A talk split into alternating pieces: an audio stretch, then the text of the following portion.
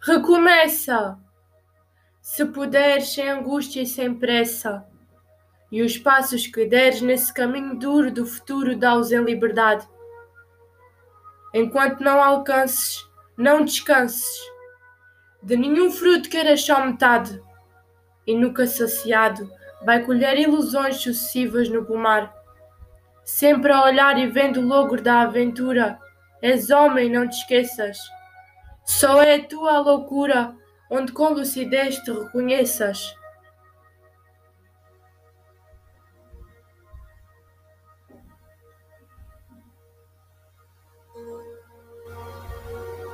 Sísifo é o rei da Tessália e de Aranete, é filho de Éulo. Sísifo tinha a reputação de ser o mais habilidoso e esperto dos homens, e por isso dizia-se que ele era pai de Ulisses.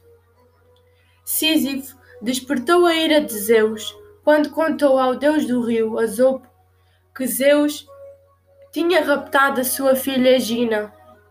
Zeus mandou assim deus da morte, que eram os Tânatos, para irem perseguir Sísifo, mas este ainda o conseguiu enganar e prender os Tânatos. A prisão dos Tânatos impedia que os mortos pudessem alcançar o reino das trevas onde foi necessário que fosse libertado por Ares. Sísifo, não podendo escapar da morte, instruiu a sua mulher a não lhe prestar Ezequias. Sísifo chega ao mundo dos mortos, onde se foi queixar a Hades, que era o soberano do reino das sombras.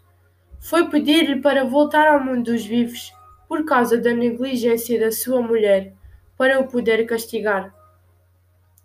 Hades Assim o fez e permitiu deixá-lo regressar por um curto período de tempo, mas Sísifo não quis voltar ao mundo dos mortos.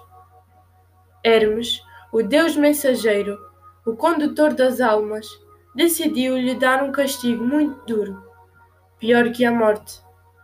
Sísifo foi então condenado para todo o sempre a empurrar um grande pedregulho até ao cimo de uma montanha e o pedregulho caía até lá abaixo sucessivamente, sempre que o cimo da montanha era atingido. Este processo iria sempre ser repetido, até à sua eternidade.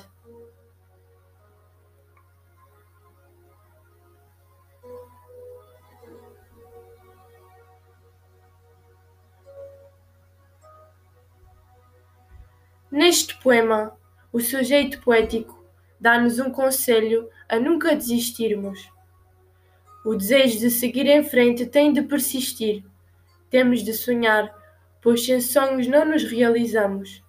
Mesmo que digam que não é possível, devemos de lutar por eles. A nossa vida é semelhante ao trabalho de Sísifo, pois vivemos para seguir uma rotina diária e repetitiva de atividades, normalmente sem um propósito concreto.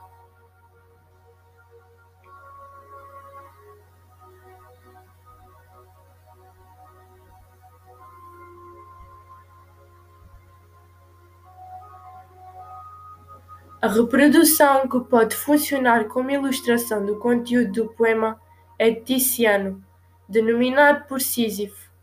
A sua data não é precisa, entre 1548 a 1549, e esta encontra-se no Museu do Prado, em Madrid.